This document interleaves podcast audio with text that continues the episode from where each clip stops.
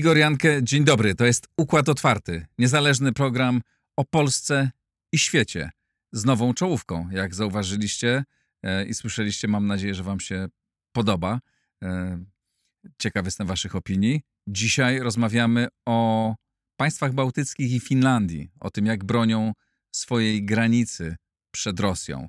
E, o tym za chwilę, ale najpierw e, chciałbym Państwa poinformować, jeszcze, je, jeśli jeszcze nie zauważyliście, że codziennie rano e, od wtorku Układ Poranny nadaje swój nowy program. Codziennie rano możecie posłuchać Układu Porannego. To 10-minutowy serwis informacyjny, w którym mm, pojawiają się informacje głównie z całego świata, informacje i analizy. Mam nadzieję, że to różni się od tego, co jest dostępne w tak zwanych mainstreamowych mediach. E, posłuchajcie, napiszcie, co sądzicie. Serdecznie zapraszam. Premiera e, tego serwisu odbyła się podczas imprezy urodzinowej.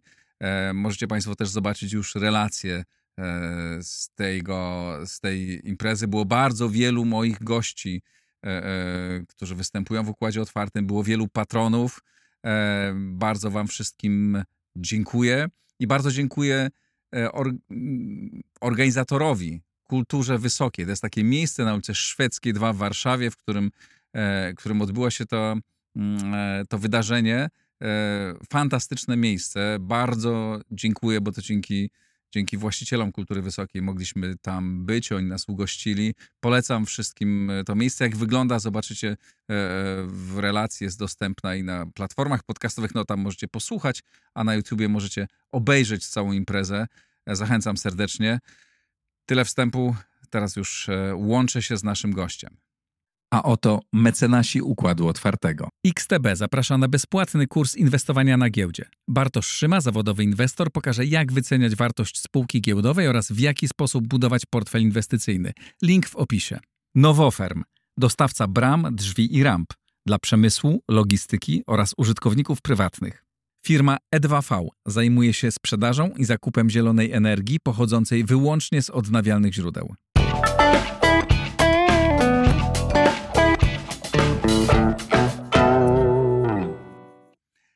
Bartosz Chmielewski, Ośrodek Studiów Wschodnich. Dzień dobry. Dzień dobry. E, proszę opowiedzieć o tym, co się dzieje na granicach e, państw bałtyckich e, i Finlandii z Rosją. Oni w, różny, w różnej formule budują zapory. Rozumiem, głównie przeciwko emigrantom, ale też pewnie jakimś działaniom, działaniom hybrydowym. E, proszę opowiedzieć, co, się, co tam się dzieje. To trudno powiedzieć, że dzisiaj się coś dzieje, e, tak. ponieważ to jest e, proces rozciągnięty na lata i to w, dość długo, ponieważ w kontekście samych państw bałtyckich, a w szczególności Litwy i Łotwy, ta dyskusja o budowaniu, budowaniu barier, zapór, płotów jest dużo dłuższa niż te ostatnie kilka lat i kryzys migracyjny, który wybuchł na granicy Unii Europejskiej z Białorusią. Państwa te zastanawiały się o tym, czy budować płot, czy podejmowały już jakieś decyzje po 2014 roku. No i oczywiście priorytetem wtedy była granica rosyjska, ponieważ e, obawiano się ze strony rosyjskiej, czy to prowokacji, e, chciano ograniczyć przemyt, chciano też ograniczyć nielegalną migrację, bo ta już miewała miejsce, w, oczywiście nie w takiej skali jak w, w, w tym momencie to, co widzimy e, na granicy unijno-białoruskiej, no ale chociażby Łotwa borykała się w 2015 roku z mm, dość dziwną sytuacją, gdy na granicy z Rosją pojawiali się Wietnamczycy i przekraczali tą granicę. Oczywiście to było około tysiąca osób w skali roku, więc e, liczby nieporównywalne z tym, co się dzieje ostatnio. Finlandia też miała swój mały kryzys y, migracyjny z Rosją na dalekiej północy w 2015 roku. No ale te projekty i te relacje w tych, te projekty w tych krajach rozwijają się w różnym tempie i mają różne motywacje polityczne. Najszybciej robi to teraz Litwa, W dalszej kolejności jest Estonia, która de facto nie przeżywa żadnej presji migracyjnej teraz i prowadzi działania, które są rodzajem ubezpieczenia na przyszłość. Są to działania zapobiegawcze. W dalszej kolei jest Łotwa, która ma dość duże opóźnienia w infrastrukturze granicznej. No i w końcu Finlandia, która podjęła e, decyzję o budowie może nawet nie bariery, a e, fragmentarycznych barier na granicach e, w ubiegłym roku i całość tego projektu fińskiego jest dopiero na etapie planów. Spróbujmy omówić po kolei, co się dzieje w tych krajach. No, mhm. Litwa ma oczywiście też granicę z Białorusią i tu problem poważny. Proszę opowiedzieć po pierwsze, jak tam wygląda sytuacja migracyjna, E, jak wyglądają napięcia, na ile to jest podobne do tego, co mamy, z czym mamy do czynienia u nas i, e, i jak ten płot e, wygląda. Ja może przypomnę mm, słuchaczom i widzom, że kryzys migracyjny w, 2000, w 2021 roku niekoniecznie rozpoczął się od granicy białorusko-polskiej, zaczął się od granicy litewsko-białoruskiej. A obecnie, jeżeli mówimy o tej granicy, jest tam dość spokojnie. Liczba osób, które przekraczają tą granicę jest niewielka, natomiast od dobrych dwóch tygodni obserwujemy poważny wzrost e, liczby osób, które przekraczają granicę łotewsko-białoruską.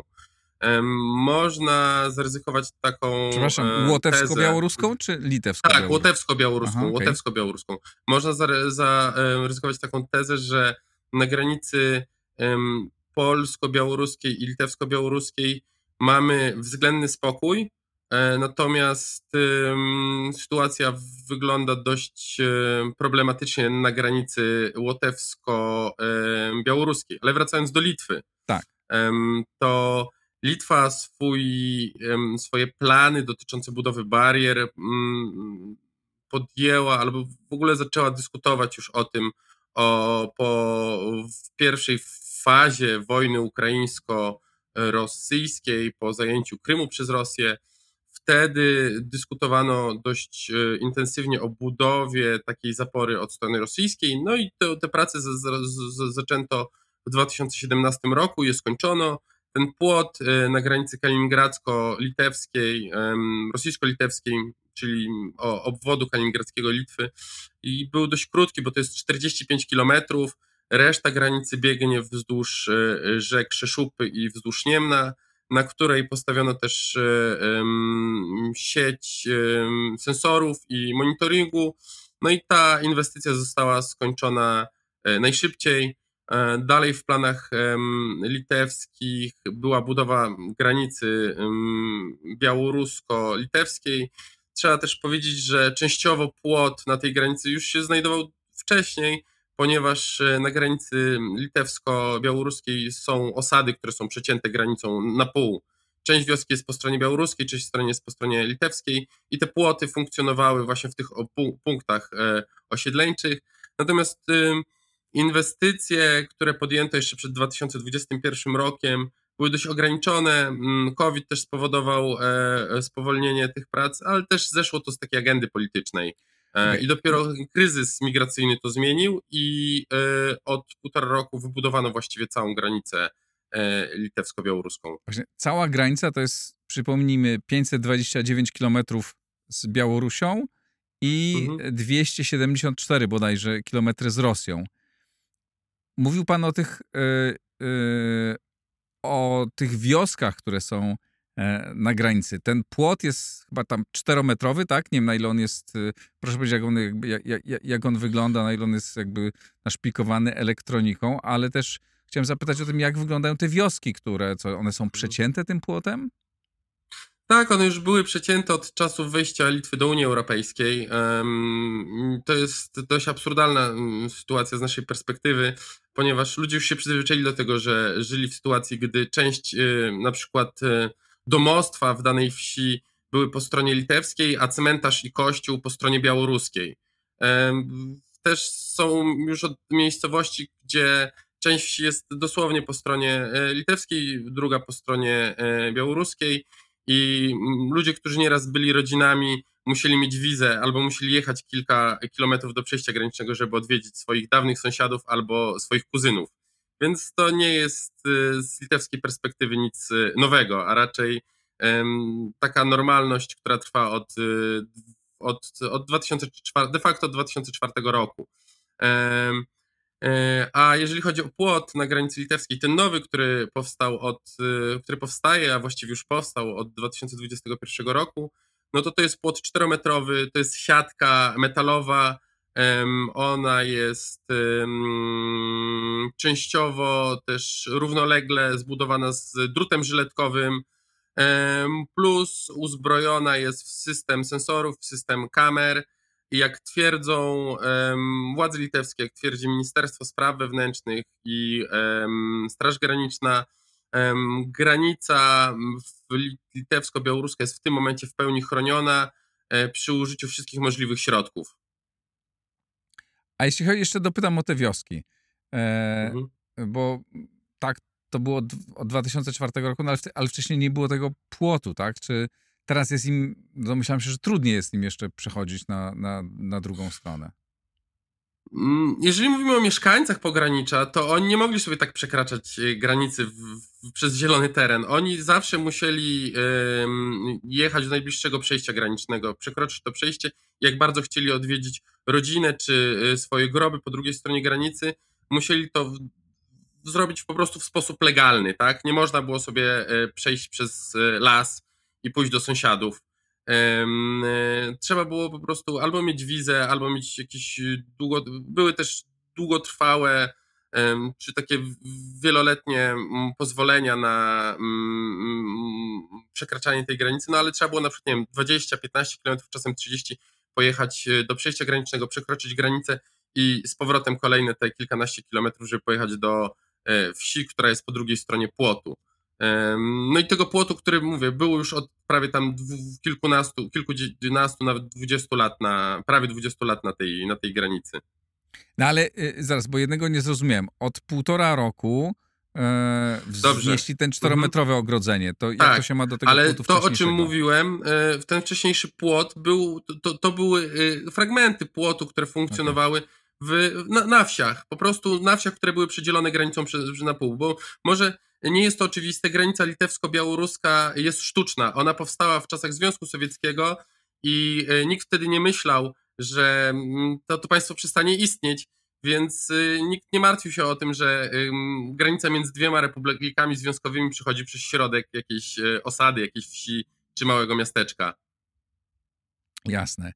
E, dobrze, przesuńmy się na północ, do, na Łotwę. E, jak, proszę powiedzieć więcej o tym, jak w tej chwili wygląda ta presja e, migracyjna i, i, czym to się różni od tego, z czym myśmy mieli u nas do czynienia? Po pierwsze, to co notowujemy w ciągu ostatnich dwóch, dwóch do trzech tygodni od przełomu sierpnia i września, to jest skokowy wzrost liczby osób, które pojawiają się na granicy po łotewskiej stronie. Wcześniej te, te liczby oscylowały wokół 30, 20 paru osób zatrzymywanych codziennie.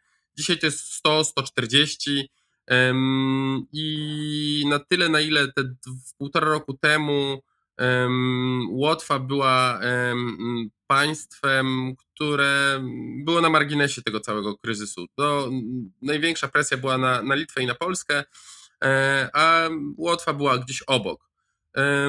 Dzisiaj Teraz mamy taką sytuację, że ta ilość przekroczeń rośnie. Trudno powiedzieć, co za tym się kryje, czy to jest jakiś, e, jakiś, e, jakaś zmiana wśród ludzi, którzy są na Białorusi, taka mm, naturalna, że skoro, skoro e, granica polska czy litewska jest trudna do przebycia, to wybierają to przejście przez granicę łotewską, która jest y, łatwiejsza, ponieważ tam nie ma bariery jeszcze, ta bariera jest dopiero na etapie konstrukcyjnym. Czy jest to jakaś y, próba mm, wpływu na, mm, czy próba koordynowana przez władze w Mińsku? Tego, tego nie wiemy. E, natomiast no, ta droga się wydaje teraz przez Łotwę najbezpieczniejsza, ponieważ tam nie ma de facto e, bariery. Ta bariera e, jest częściowo wbudowana na odcinku białorusko, białorusko-łotewskim, ale to nadal są jakby fragmentaryczne kawałki płotu. Według deklaracji instytucji łotewskich ten płot zostanie sfinalizowany pod koniec 2024 roku. Pojawiają się teraz deklaracje, nowy rząd, który w piątek został zaprzysiężony, mówi, że skończy do końca roku, natomiast moim zdaniem jest to mało prawdopodobne. No i wydaje się, że ta granica łotewska w tym momencie jest y, najsłabsza ze wszystkich trzech granic unijnych Białorusi. I czy, jeżeli. Mhm. Czy tam ich chronią tak jak u nas, nie wiem, intensywne, y, jest bardzo dużo straży granicznej, wojska, E, czy to wygląda to dużo luźniej? E, jest e, od, właściwie od początku kryzysu jest przedłużany stan wyjątkowy. Obecnie to nazywa się stanem rozszerzonej ochrony granicy i mm, jest wzmożona obecność Straży Granicznej. Sytuacja jest na tyle intensywna dla władz łotewskich, że zawieszono część y, regularnie odbywających się roku ćwiczeń wojskowych, część wojska skierowano na granicę. Straż Graniczna postuluje zamknięcie z jednego z przejść granicznych białorusko-łotewskich po to, żeby zluzować pracowników i Straż Graniczną na tej granicy, by mogła e, efektywniej pilnować e, reszty granicy e, białorusko-łotewskiej. Oczywiście jest to, ta liczba przekroczeń, która jest odnotowywana, jest znacząca na, na względem granicy, tego co się działo do tej pory na tej granicy. Natomiast też nie widzimy i nie ma tam takich dramatycznych scen, jakie miały miejsce w 2021 roku jesienią, czy to na granicy litewsko-białoruskiej, czy to na granicy polsko-białoruskiej. A czy na Łotwie są też takie kontrowersje jak w Polsce? E, część, nie wiem, organizacji broniących praw człowieka e, mówi o tym, że mhm. wojsko, Straż Graniczna oskarża ich o to, że zachowują się niehumanitarnie, że to ci biedni ludzie e, powinni być przepuszczeni, a, a są blokowani. Czy dyskusja o takich, nie wiem, czy są problem z pushbackami, czy te, te, mhm. te, te dyskusje, które te problemy, te dyskusje, które u nas się pojawiają, również są tam obecne? Woli wyjaśnienia, zanim przejdziemy do, do meritum, to trzeba um, zwrócić uwagę na to, że sektor um, NGO-sów, sektor pomocy humanitarnej, um, czy to na Litwie, czy to na Łotwie, jest dużo mniejszy, dużo mniej rozwinięty niż w Polsce e, i dużo mniej aktywny, i on się nie przebija też tak do mainstreamu politycznego. natomiast te organizacje, które pomagają, organizacje pomocowe na Łotwie, głównie skupiają się teraz na pomocy Ukraińcom, którzy którzy przyjeżdżają z terenów okupowanych przez Rosję na, na Łotwę. Więc tej dyskusji de facto nie ma. Ona się pojawiała w pewnym momencie na Litwie, niekoniecznie w kontekście tego, że czy należy tych osoby wpuszczać, czy nie wpuszczać.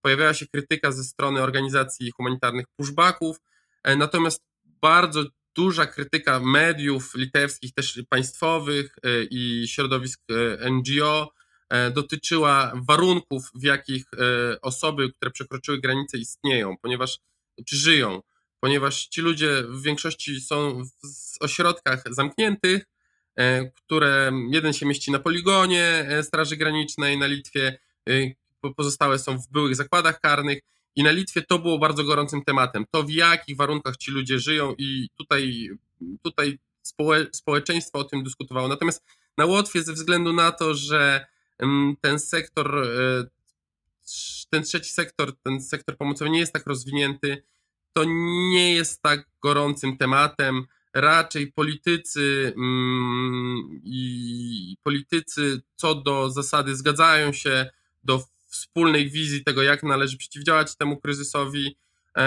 Społeczność lokalna, która mieszka przy granicy, jest raczej też krytycznie nastawiona e, do tego, co się dzieje, chociażby ze względu na to, że na Łotwie, niedaleko granicy białorusko-łotewskiej, głównie mieszka społeczność rosyjskojęzyczna, która jest, która się obawia po prostu migracji, obawia się obcych i jest nawet bardziej krytyczna niż część łotewskojęzycznej części społeczeństwa. Wobec imigrantów.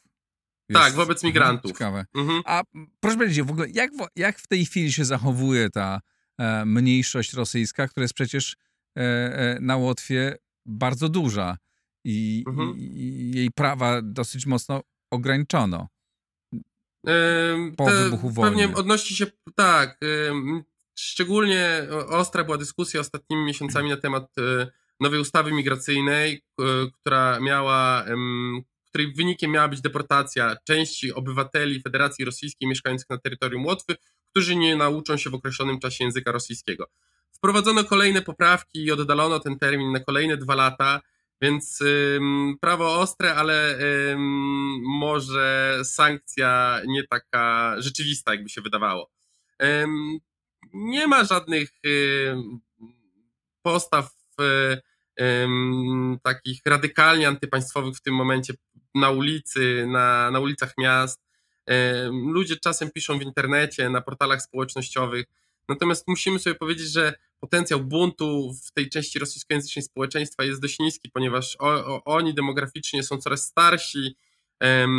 to jest coraz częściej społecz, społeczność, to część społeczności, która w dużej mierze, w której w dużej mierze są emery, to są emeryci.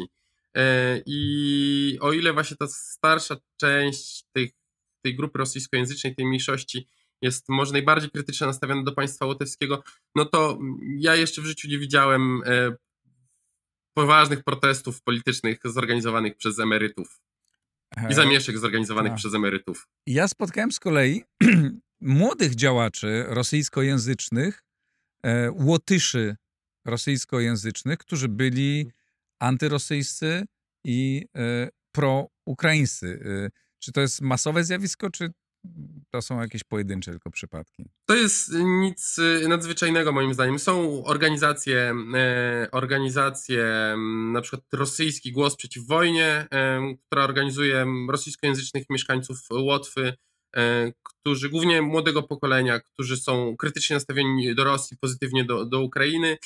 To jest kwestia zmian światopoglądowych i pokoleniowych e, na, na Łotwie.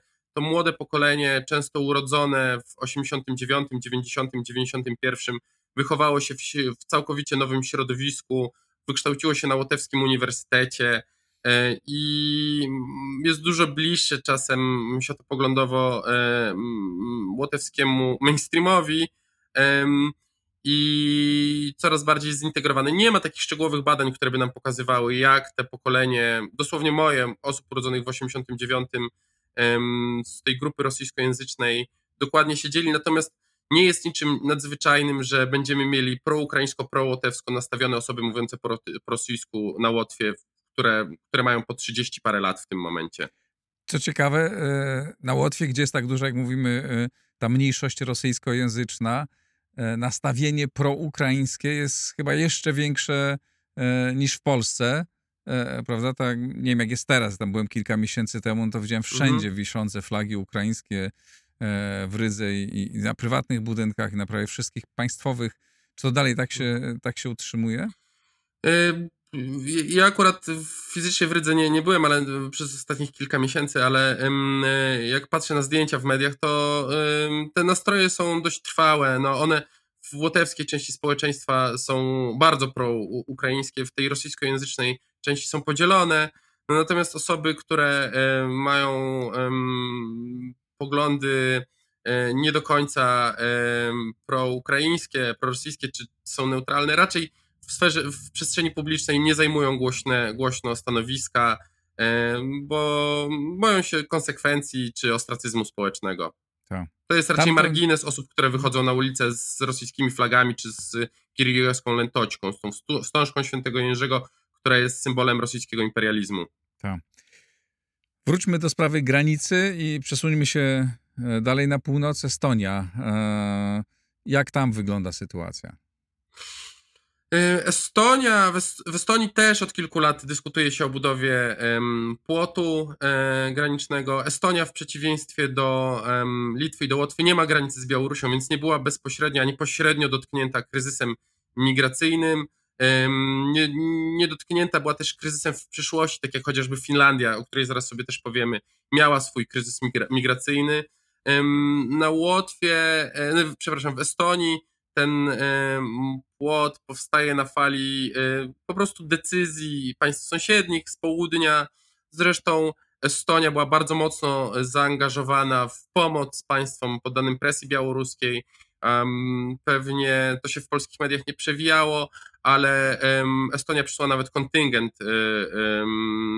ochot, głównie ochotników, którzy pomagali polskiej Straży Granicznej na granicy polsko-białoruskiej. Ta granica na razie jest wbudowany, jest wbudowany testowy odcinek e, i ona będzie powstawała w ciągu najbliższych dwóch lat e, na południowo-wschodniej granicy estońsko-rosyjskiej E, od granicy, y, od trójstyku z Łotwą do jezior, które, jeziora Pejpus, które, które rozgranicza Łotwę z Rosją. I to będzie kilkaset kilometrów, to będzie 115-130 kilometrów płotu najeżdżonego elektroniką, ale to jest kwestia przyszłości. No i co jest ważne, władze estońskie deklarują, że to będzie płot, który będzie przychodził nawet w najtrudniejszych odcinkach terenowych, takich jak bagna, cyple, co nie zawsze ma miejsce w, czy na Litwie, czy w planach łotewskich. Ta granica rosyjsko-estońska to tam ponad 330 kilometrów, a Finowie... Tak, ale w większości ona jest, w większości ta granica e, przebiega przez e, rzekę Narwę e, i przez e, jeziora, które m, mm, są na tyle duże, że uniemożliwiają przejście, w, prze, przepłynięcie ich w pław, nie posiadając dobrej łodzi motorowej. A, a swoją drogą, nie, nie ma prób pokonywania e, właśnie łodziami tych jezior? E, w Estonii nie istnieje, nie ma żadnej presji migracyjnej. E, hmm. Estonia swoje działania mm, prowadzi na zasadzie czystej profilaktyki przed tym, co może się wy, wydarzyć w e, przyszłości. W 2021 pojawiały się takie spekulacje, że tak jak samoloty lądowały z Bliskiego Wschodu w Mińsku, tak mogą zacząć lądować w Pskowie i ten ruch może się pojawić przez granicę rosyjsko-estońską. Natomiast czegoś takiego nie odnotowaliśmy. Ta granica jest w miarę spokojna. Tam prędzej w przyszłości zdarzały się przy, przypadki porwań e, e, organizowanych przez rosyjskie e, służby wywiadowcze, czy kilka podobnych tego typu incydentów, natomiast presji migracyjnej na tej granicy do tej pory nie było. Przenosimy się dalej. E, bardzo, bardzo długa granica, 1340 kilometrów. E, tyle e, na tak długim odcinku Finlandia graniczy z Rosją. Potencjalnie niezwykle wrażliwe miejsce. Co tam się dzieje? W ubiegłym roku jeszcze lewicowy koalicyjny rząd Sany Marin podjął decyzję o tym, żeby wbudować e, na wzór południowych sąsiadów e, barierę na granicy. Z tą różnicą, że pomimo może tego, co trafiało do naszych e, mediów w Polsce, Finlandia nie planuje się rzucić takim wysiłkiem, by pobudować barierę na całej tej granicy 1300 km, długości 1300 km, bo i fizycznie jest to trudne, ale też finansowo jest to bardzo poważne wyzwanie. Więc y, te bariery powstaną na kilku odcinkach, które są blisko przejść granicznych. One będą liczyły po kilkanaście kilometrów, y, może kilkadziesiąt kilometrów od y, przejścia granicznego i raczej mają e, osłaniać obszary, gdzie są po dwóch stronach większe punkty osadnicze, miasteczka, większe wsie. Natomiast cała ta granica jest bardzo silnie zalesiona i ona jest trudna do przebycia ze względu na uwarunkowania terenowe. No, zimą wydaje się praktycznie nie do e, przekroczenia bez względu na to, czy tam jest płot, czy go, czy go nie ma. E, nie ma tam sieci dróg, tam są lasy i nie wydaje się, żeby ktoś mógł przejść pieszo e, przez tą granicę i przeżyć tak naprawdę kilkudniowy marsz do najbliż, czasem do najbliższej osady po drugiej stronie granicy.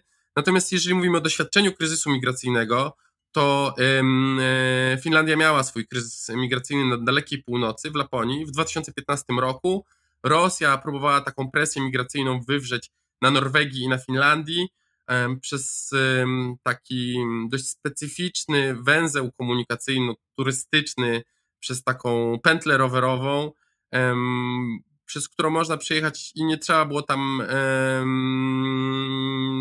ponieważ była to zamknięta pętla, nie trzeba było tam się legitymować i można było przejechać rowerem przez tą pętlę, więc rosyjskie służby dostarczały ludzi na granicę, dawały im rowery, albo często przemytnicy sprzedawali rowery. Na rowerach dziecięcych ludzie z Bliskiego Wschodu przyjeżdżali przez tą e, granicę. Nie były to kwoty dość e, duże w porównaniu z tym, co działo się wtedy w zachodniej Europie. Natomiast był to problem polityczny, bo Rosja nie chciała przyjąć tych ludzi, nie chciała dostosować procedury readmisji, mówiąc, że ci ludzie muszą wrócić na rowerach. A, to, to, to nie wchodziło w grę, jakby i dopiero po kilku miesiącach zgodziła się na, mm, na to, że ci ludzie znowu do Rosji trafią e, w autobusach. Ten kryzys y, dość szybko się skończył, on nie miał tak poważnych konsekwencji politycznych, a decyzja o tym, że Finlandia buduje mm, swoją, swój płot teraz, jest y, właśnie podjęta na mocy tego, że południowi sąsiedzi to robią, ale też y, zbiegło się z tym, się z tym proces akcesyjny do, e, do, do NATO, no i obawa przed tym, że mogą nastąpić jakieś prowokacje ze strony y, Rosji na granicach e, fińsko-rosyjskich. A na ile w tej chwili ta granica jest chroniona? Jak wygląda taka e, ochrona tej granicy? Czy ona od wybuchu wojny została jakoś znacznie podwyższona? Ja nie, oprócz tej decyzji i wybudowania um, częściowego ogrodzenia, testowego kawałka ogrodzenia, trudno mówić o tym, żeby e, fińskie media postulowały, mówił o jakimś bardzo znaczącym zwiększeniu się liczby wojska czy Straży Granicznej na tej granicy. Ja szczerze mówiąc nie obserwowałem tak radykalnych decyzji, które chociażby były podejmowane przez e, państwa e, znajdujące się na, na południe od Finlandii, graniczące z Rosją i Białorusią, e, w których de facto istnieje cały czas sytuacja napięcia na granicy. Więc nie ma tam jakichś poważnych decyzji, które by musiały nas tutaj niepokoić na południu. Tak czy inaczej mamy do czynienia z nowym, znaczy nowym, nie takim bardzo nowym, tak, jednak fenomenem odgradzania się, coś, co niedawno jeszcze było bardzo kontrowersyjne. Stawianie płotów na granicy było czymś, e, co wywoływało ogromne dyskusje i protesty. Dziś w zasadzie staje się standardem, e, w każdym razie na granicach z Białorusią i Rosją. Nie tylko w Polsce, ale też w krajach na północ od nas. Tak, ale zgodzę się, ale to też musimy sobie wrócić do tego kontekstu. Tak jak mówiłem, te dyskusje o płotach na granicy, szczególnie w państwach bałtyckich, to, to już jest dłuższa, dłuższa, dłuższy problem, który, który jest dyskutowany od kilku lat. No i te elity polityczne e, już wtedy opracowały, zdecydowały w ramach konsensusu o tym, że te, te płoty muszą powstać wcześniej czy później i prędzej ten, e, tutaj moglibyśmy się odnosić do Donalda Trumpa, który e, zapowiadał budowę na płotu na granicy, czy bariery na granicy meksykańsko-amerykańskiej i szukać inspiracji wśród polityków państw bałtyckich w Stanach. No a i teraz przy tej budowie ostatniej, przy tych ostatnich półtora roku czy dwóch latach od jesieni 2021 roku, tej, tej kontrowersji w państwach bałtyckich nie było, no bo ten temat już dawno został przedyskutowany w tych społeczeństwach i to była po prostu decyzja o przyspieszeniu inwestycji, które zostały zarzucone kilka lat wcześniej, właściwie prawdopodobnie przez pandemię. Bardzo panu dziękuję. Bartosz Chmielewski, Ośrodek Studiów Wschodnich. Dzięki serdeczne. Dzięki, dziękuję, do usłyszenia. Dzięki. To wszystko w tym wydaniu Układu Otwartego. E, jeśli nie słuchaliście jeszcze dzisiejszego serwisu informacyjnego, to posłuchajcie, a na pewno zajrzyjcie tam jutro. I napiszcie też, co sądzicie o, o budowaniu o płotów wzdłuż, wzdłuż granic. Dziękuję bardzo. To wszystko na dzisiaj. Do zobaczenia. Do usłyszenia.